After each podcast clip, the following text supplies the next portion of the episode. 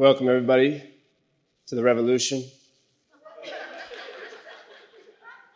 Is that too dramatic? Should I, was I, should I tone it down a little bit? Let me try it again.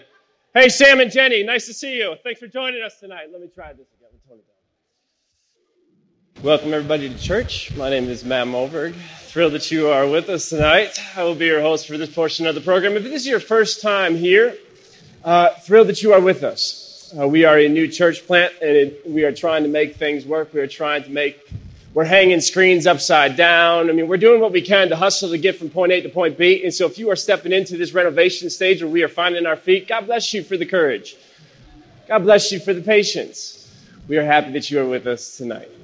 As that video alluded to, we are stepping into a new series tonight, and we'll be in this series for the next two months called Traitors and Turncoats. And the heart of this series is really that this is the reason why we planted this church. Really, it is. We desire to see a church community, a spiritual body, actually have social relevance, actually be able to speak into the hells outside and not just be always worrying about some kind of eternal hell that's coming people's way. There's a better story out there, and that's what we're trying to step into. And so, first and foremost, before we do anything else a church community, when it comes to sermon content, sermon series, we wanted to step into this uh, theme first. And, and to do so, I want to introduce you to an original traitor and turncoat. Could you please put the next slide up? This is Mr. Henry David Thoreau. He was born on July 12th, 1817, twin brother of Ellen Lee DeGeneres. I mean, am I right? Look at those two. It's pretty wild, isn't it? Do what you can to not let that distract you. But that is Henry David Thoreau. Thoreau is a well known peace activist. Uh, among many other things. And, and I'm not going to go into his entire biography right now, but I want to point out one story that has been, for whatever reason, on my mind this week. On July 23rd of 1846, Henry David Thoreau went into the town of Concord to find a fresh pair of sneakers. And he went into the cobbler shop he looked up and down. He found the shoes that he liked. He walked them up to the counter. He took them to the cashier, and the cashier said, That's going to be X amount of dollars. But on top of that, you're also going to have to pay a poll tax. And Thoreau said, No, I'm not. I won't do that. For him, he was under the conviction that to pay the poll tax was to support the Mexican American War, which then in, inter- in, turn would have to be, uh, that'd be supporting the, the expansion of the institution of slavery into the Southwest. And so he refused to pay the poll tax. Sister Ellen wasn't psyched about it because he ended up in jail that night. And the story goes that as he was sitting in the slammer, uh, he had a mentor swing through and come and visit him. That mentor was a man by the name of Ralph Waldo Emerson. Heard of him? Okay, nobody. Wow, we have a lot of work to do here. Oh boy, we're gonna have to extend this series by another couple months. Ralph Waldo Emerson steps up to the jail. He sees Thoreau sitting on the bench. His eyes are on the ground. He is, he's got a pale face. He looks like he's a little dejected, maybe out of sorts. And Emerson leans into the bars and he says, Henry, what are you doing in here? To which Thoreau stood to his feet. He raised his eyes off of the floor. He looked into Emerson's and he says, Ralph, what are you doing out there?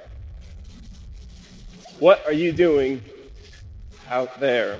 I, tell you that story at the beginning of this thing because in my community of friends who are out there fighting for a better world, a more just world, and are ending up in, in either people's judgment or in jail because of it. One of the most, uh, one of the questions that, that tends to be redundant almost because I hear it so often is when people are asking them, why are you so mixed up in all of this? They want to know why you aren't. And more often than not, that question is directly aimed at the church. A lot of these friends, uh, they would not self, they would not introduce themselves to you as Christians. Not because they aren't inspired by the, the reality of the liberating King Jesus, but because they are so uninspired by the neutrality of the neutered church that bears his name who he was and who we are, they often do not look like one and the same. And so there's a contrast that ends up being confusing. And so instead of being complicit in something like that, they'd rather just bow out and have nothing to do with it altogether. Because they cannot, for the life of them, understand how they can read a story like Jesus's and see us standing outside of the jail cell. next to Emerson and not next to Thoreau. What are you doing out here? I guess in some ways that's, that's kind of what we're you know, setting out to answer in this series. And I suppose to start to answer that question, maybe a fair way to approach it would be ask, what is the purpose of the church altogether? Why are we in this room? It is a cold, rainy night. The Vikings already lost. Like, we have no business being happy today, and yet we're gathering all the same. Why? Why are we doing this? When I've asked people that in the past, or I've had pastors preach that to me, I've been told, uh, we gather to tell and be told that old story of Jesus dying for our sins. That's not a bad reason to gather. In fact, I would advocate that that is a great reason to gather. We should continue to come together as a people, be rerooted in that story, remind one another of that truth of what it is that Jesus died for, as long as we also tell the story of what it is that Jesus was killed for. Because what Jesus died for and what he was killed for, well, those are two very different things. Friends, you probably don't need me to tell you this, but Jesus did not die in old age.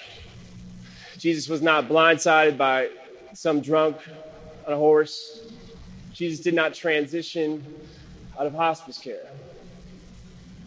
Jesus was executed by an empire who viewed him as a real and viable threat to Roman interests in an occupied land.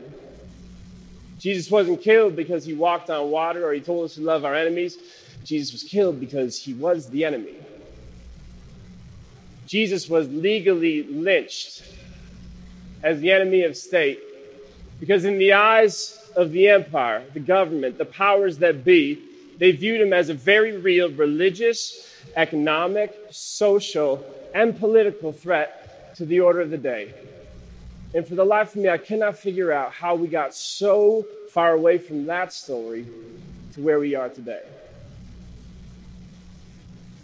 Because Jesus, he was the enemy of the state, and we often live as the endorsement of the state.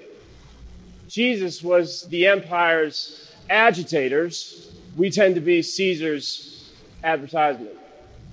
There is a gap between who he was and where we are. Am I right? And so, how do we find our way forward?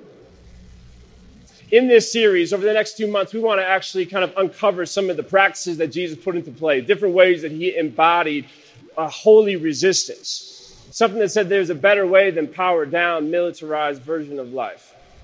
There's a better way to actually love neighbors and the poor. And so we want to uncover those practices. Tonight, though, I don't want to do that quite yet. Prior to getting us into all the practices that we're going to be getting into, tonight I want to spend some time looking at what preceded each of Jesus' practices. And if you would, go to Mark 11. There's a text in there that I want to look at. Mark 11, verses 11 through about uh, 18.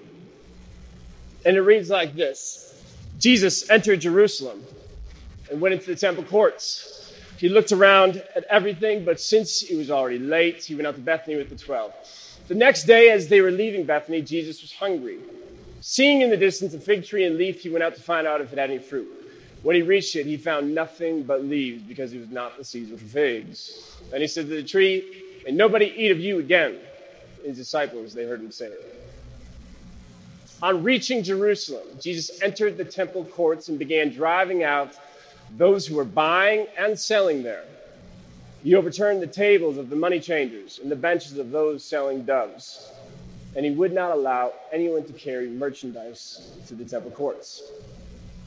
And as he taught them, he said, did I not tell you? Is it not written that my house will be called a house of prayer for all nations? But you've turned around and made it into a den of robbers. When I was in middle school, I went to church on, on the regular, I would say. Mom attests to that. Where's she? My mom's not here. Okay, great. She would if she were. She would tell you that I was there. My attendance was off the mark. She's right there. Okay, right in front of me, actually. Absolutely blinded right now by this light. It's okay my attendance was off the marks. And in my youth group, one of the reasons I think that I was actually so motivated to attend was there was a girl named Amanda that at one point, for about a week and a half, I was head over heels in love with. So in love with, in fact, true story, that I once changed the entire words of an Usher song to fit Amanda's name in there and then proceeded to sing her. Sing it to her. I did. it wasn't weird. It was the 90s. This is the kind of things that we did back in the day. And it seemed to work. And so one Sunday morning that I remembered as I was looking at this text, um, I had a memory of Amanda and I sitting in the back of the youth group room, and we were, you know, what do lovers do? They giggle, they gossip, they live at this, live at that. While the preacher man in the front of the room was giving some kind of pep talk. He wasn't as like entertained by our we were having fun, but he comes up to me immediately afterwards. And I'm going to butcher a little bit what he says, but something to the fact that it's like, Matt, you need to stop distracting people from uh, their church experience. And then he went even so far as to say, Matt, don't you know that you are keeping Amanda from the good news when you do this? To which I said, Sir, you have nothing to worry about. The best news is sitting next to her right now. You can rest assured all, all is well. He disagreed. Um, and, um, you know, since that time, actually, I've heard that interpretation, though, of that text play out again and again. Jesus is not psyched because you should have eyes forward on the pulpit, not on your phone.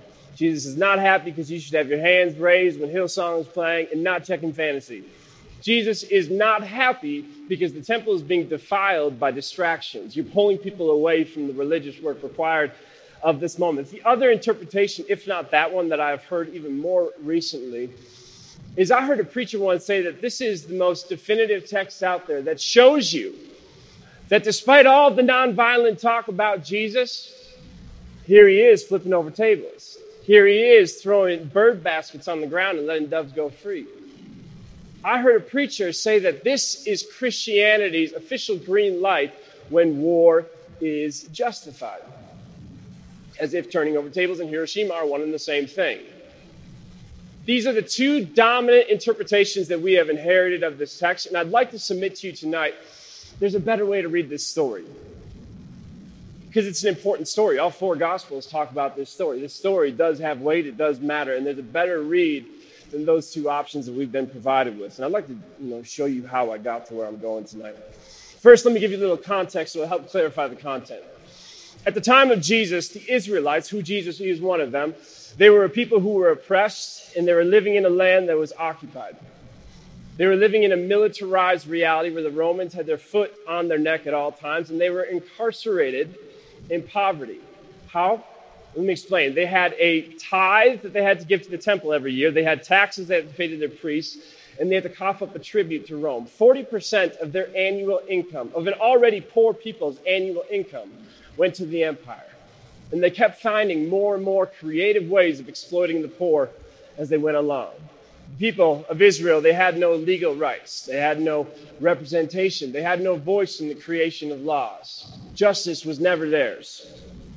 And in many ways, if you actually start to size up, as historians are doing now, they would look at these people who, yes, they did not have any shackles on their feet, but you could call them slaves.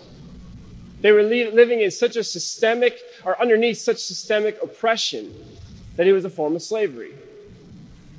That's when you read the people in Jesus' story, when you read the people in Jesus in this temple moment right here, it's a gathering of slaves, of oppressed poor people. And that's important to know. Because does anybody know in here why these people were gathering in Jerusalem at all? If so, yell it out right now. Again, lots, so much work we need to do together. We're in this though, together. The people, the oppressed poor people, are there in Jerusalem to celebrate the Passover. Jesus journeys into Jerusalem to celebrate the Passover. Why does that matter? Well, that's actually a very important note when we consider this story because the Passover is the celebration of that one time in these people's history when slaves walked free. The Passover is the political story that these people's story is rooted in, of that moment where God heard the cries of the slaves of the oppressed, stepped down and intervened, parted the sea, escorted the slaves safely across, and then drowned the empire in their wake. So consider the implications of gathering a party like this with oppressed people to celebrate something like that. Passover is dangerous. It's out of a place like Jerusalem in a moment like this. It is very dangerous whenever slaves start celebrating a freedom that you won't provide them with, especially when the place of that party is in the center of your power, which is exactly what the temple was at this time. When we think of the temple, we tend to think of well, this, more or less praise and worship, church, preaching, upside down screens, that kind of sort of thing. But at this time for Jesus, the temple was the center of uh, economic, political, religious, social power. In fact, it wasn't even known in the land as like a religious, spiritual experience was going down there. It tended to be the place where uh, armies were formed, military plans were drawn up, politics came to the front of things. This is, if, you, if there's an empire, which there is, this is where it was, the heart of it was. This is Wall Street, this is the Pentagon, balled up in one. So Jesus steps up onto that scene to celebrate freedom with a bunch of slaves in the heart of an empire who won't give them what they're trying to get. Can you imagine how volatile that moment would be? So even with that basic, you know, backdrop in mind, walk through this story one more time. Jesus wakes up and he's feeling something funny. Grabs his guys, they go to church. Steps into the church, and when you read the text in Mark as it was written out, Mark wants you to feel like the immediacy of it.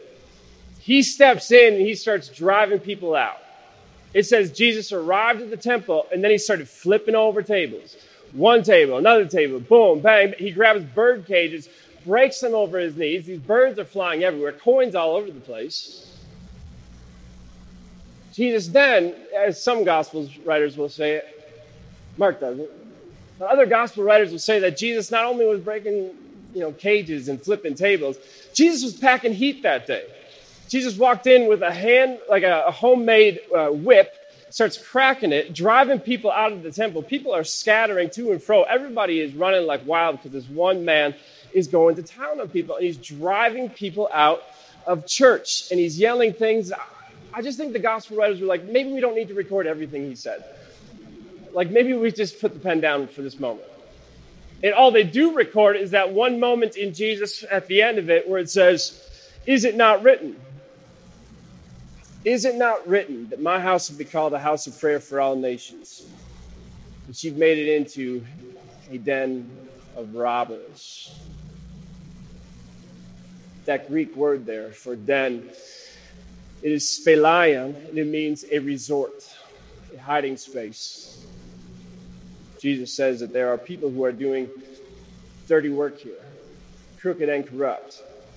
And it's become so normal that it's become unnoticeable. Thievery is frowned upon, you know, all over the world, but inside the temple, you're good. It's safe here. It's a den here for thieves to do their thieving. That's how crooked it has become. Jesus is saying that somebody here is stealing something from somebody. Now, I suppose you can make the argument, like my youth pastor did, that people are stealing the church experience from others. They're distracting. But is there something else going on that would be a little bit more clear? Well, it's interesting that in Mark, he could have told this story and just, like I said, gone in there. He said Jesus stepped into the scene and he started flipping over tables one after another. That could have been the story that would have made the records. That's worth telling again and again. But Mark goes a step further. Mark names two of the tables that were flipped over. He says the money changers table and the dove dealers. Why does he go through that work of naming those particular tables? The money changers and the dove dealers. Well, first, the money changers were part of the priest's ploy. The priests would, they knew that people, when they came to the temple for Passover, they had a need to give a tribute to Rome, a tax to the temple, and a tithe to the priests. They knew they had to do these things. These were important pieces of gold. And so they had to give cash. So they thought, okay, well, how can we, you know, yes, we'll take their cash, obviously, gladly, we'll welcome it warmly. But how can we make a pretty penny off of what we're already going to profit? And so they, people would come up then with Jewish cash and shekels in their pockets, and the priest would look at them through the eyes of the money changers, and they would say, uh, God does not accept credit cards with Caesar's face on it. You need to change that money in for some Roman coins instead. Obviously, this exchange rate was not one to one inflation was, was absurd. And so, through this, then, you know, by most upper class, middle class, wealthy people, they weren't obviously psyched about the exchange rate being as crooked as it was, but it was what it was. You can live with that. you can survive. We can bite that bitter pill and move on and keep going forward. But if you were poor, if you were poor, to pay that price, you just could not make that happen. You couldn't also pay that interest rate. And so, what you'd have to end up doing then is you'd have to take out a loan from the priest so that you could pay the priest. And so they would take this loan, end up, they would not be able to pay that loan off. This is why historic records now show that so many of the priests had all of this land all over the country. Because when poor people couldn't actually pay off the interest that they were told they, that they had to pay, the priests would confiscate the land. And then they would start taking their cattle, and they'd start taking their resources. The money changes is a place where uh, extreme exploitation is happening. So Jesus flips it over. Then Jesus goes over to the dove dealers. So, pilgrims who are coming into Jerusalem, they not only had to meet the requirements for what kind of cash you were going to give, you also had to meet the requirements for what kind of blood was going to be spilled. At this time, this is pre PETA, and so the idea was that you had to bring an animal to sacrifice because that's how you get right with God. Now, for most people, they're traveling from hundreds of miles away. And so, if you have to bring an animal, you also have to keep that animal blemish free, which is nearly impossible, especially if you don't have a lot of money. So, what the temple does then is they say, well, okay, we'll, we'll meet you where you're at. We see the issue at hand. We'll accommodate you. We'll sell you an animal on the spot. Again, middle class, upper class, around there. You would buy a cow or an oxen. Those are legit sacrifices. That's what you would do. But Jesus isn't flipping over cow tables. He's not flipping over oxen tables. Jesus flips over the tables of the dove dealers. The doves were the sacrificial animal that were reserved just for the poor. For a poor person who has traveled hundreds of miles, tired, dejected, spent all of their money on the resources that brought them from here to there, to have to buy a two sets of doves that would cost them a day's wages. But not only that, because the doves were more unique, what the priests would do is they would say, well, those doves, we never really know if they are fully blemish free, and so we're going to have an inspection afterwards. And then the people would buy their doves, they'd walk them through the inspection. If they found a blemish inside of that, they would send them back, not to get a refund, but to buy two more doves. Exploitation of the poor. Right here, you have Wall Street. And just like the one in New York City, there are wolves hungry so Jesus sees this scene and he loses it. He goes off. He shuts church down right on the spot. And what I think is crazy when you think about this, and actually what I would submit to you is one of the reasons why Jesus went, got so angry, is that Jerusalem at this time, scholars believe that 2.7 million people were passing through for the sake of celebrating Passover.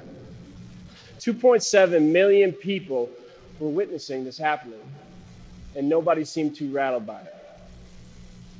To 2.7 million people, this is standard economics. But to Jesus, this is satanic exploitation. To 2.7 million people, this is just business as usual. But to Jesus, this is brutality at its worst. 2.7 million people are there minding their own business and Jesus shuts the church down. He will not passively perpetuate the evil of empire by staying silent on the sidelines. Immediately, as Mark makes clear, he sees the exploitation of the poor and he does something. He disrupts the Passover party by destructing some Passover property because, in Jesus' mind, he is far more concerned with the desecration of people than he is with the desecration of the place. Jesus intervenes immediately. And then he says, You have turned this party and this place into a safe haven, a den for the rich to continue to profit off of the poor. In other words, you are celebrating freedom while feeding slavery. Jesus says, Egypt, Egypt can never hold an Exodus party. That's not how this is supposed to work at the top of your Bibles, if you if you're reading along in your own in the pew there, it might have a heading of a story like this saying, This is when Jesus cleansed the temple. Which is unfortunate because from my vantage point, there's a lot of cleaning still to do. While it's true that we don't have money changers outside of our doors, not that I'm aware of at least, or dove dealers in the parking lot, and we are not getting together to strategically talk about how we might exploit the poor, there are still people who show up at the house of God who have had more taken from them than has been poured into them. There are still people who show up at church and are prayed on instead of prayed for. There are still people who see an all are welcome sign on the outside of a building only to step inside and find out that, that that's just not true. You don't fit the criteria of that all. We still have some cleaning to do.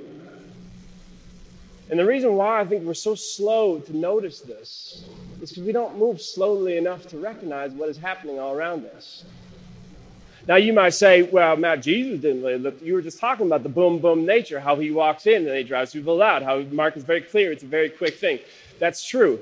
He did go boom, boom. It was an immediate thing, but that was on the second day he went to the temple. You see, we often, when we tell the stories, Jesus steps into town, he has his triumphal entry, and he goes to church and he reacts and he's upset, but that is not the story that we just read at the beginning of this text. Mark 11 11 says this that Jesus entered Jerusalem, and he went into the temple courts. He looked around at everything. He looked around at everything, and then he went home. Jesus went to the temple and he looked around at everything, and then he goes home with the 12, with his tribe. He eats some food, gets some sleep they process all that they have perceived. They talk through what they noticed at the temple that day. I guarantee you that Jesus was just as angry that first day as he was that second day, but he was mature enough to recognize that your anger has to speak to you before it can just speak for you. Healthy resistance to empire is rooted in our ability to get angry, but then not to react to go home, get some food, talk it out, and learn how to respond. Healthy resistance to empire comes out of people who know how to respond and not merely react. But it starts with doing what Jesus did. He shows up where people are. He goes to the party. He looks and he sees everything. He doesn't just notice who is making a profit, he's taking note of who's having to pay the price. Jesus wasn't just happy that people were going to church, he allowed himself to get angry about the kind of church that was getting into people.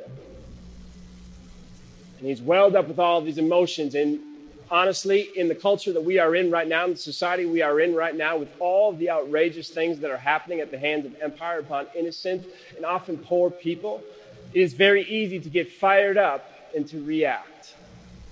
It is very easy to go and try to do something, fix something, say something, be something immediately without ever first going back to Bethany with your tribe, talking it through, and learning how to move beyond the reaction into a response. But preceding all of our practices has to be this as a community. We need to be people who know how to respond and not merely react. And I think that part of that means we need permission to be angry. I don't know if you guys have gotten this before, but I've gotten before, at least from a pulpit or two, is that there's some kind of lie inside of the Christian church where like being angry is not very Christ-like. Have they read Mark 11? Because it actually is very core to being Christ-like. The longer that we start paying attention to different realities inside of our world, and we start to ask questions about what we are seeing. Because that's the role of Christ. We don't just accept when the government gives $700 billion to military spending. We ask questions about why teachers are still underpaid, why students are drowning in debt. It's a both and. You see, but then you interrogate. That's how we expand our conversations. We look and then we, we integrate into our lives. It's not enough for us just to talk about praise and worship. We also have to talk about poverty and welfare. We can't talk just about and look just at how Jesus heals people without talking about how healthcare is affecting our neighbors. There's an integration between the world and the word that has to happen and only happen if Jesus starts looking around and seeing everything and we join him in that work. We go back, though, to Bethany to learn how to respond so we do not merely react. And when we do, we will get angry. And anger in a response is a healthy energy. Anger in reaction is not. Understand this about Jesus, and then I will close because I'm going a little long. You are called to be compassionate, kind, humble, and mercy, just like Christ was. To the lambs, to the sheep, Jesus was the shepherd. He was the protector. He was their caretaker. He was their provider. He was the one who had their back. To the wolves, he was a hunter. That's why he became the hunted. To the wolves, he was fire and fury. To the wolves, he made some moves to step back. There is a place to get angry, but be mature about our anger. As we go into these practices in this series, I want us to remember that. Is that we're not just reacting with trendy moves, with trendy statements. We're not just doing, we're actually thinking through like adults. With a maturity that is going to be not only honoring of our neighboring, neighbor, but honoring of God as well. Amen? Amen. Debbie, yours.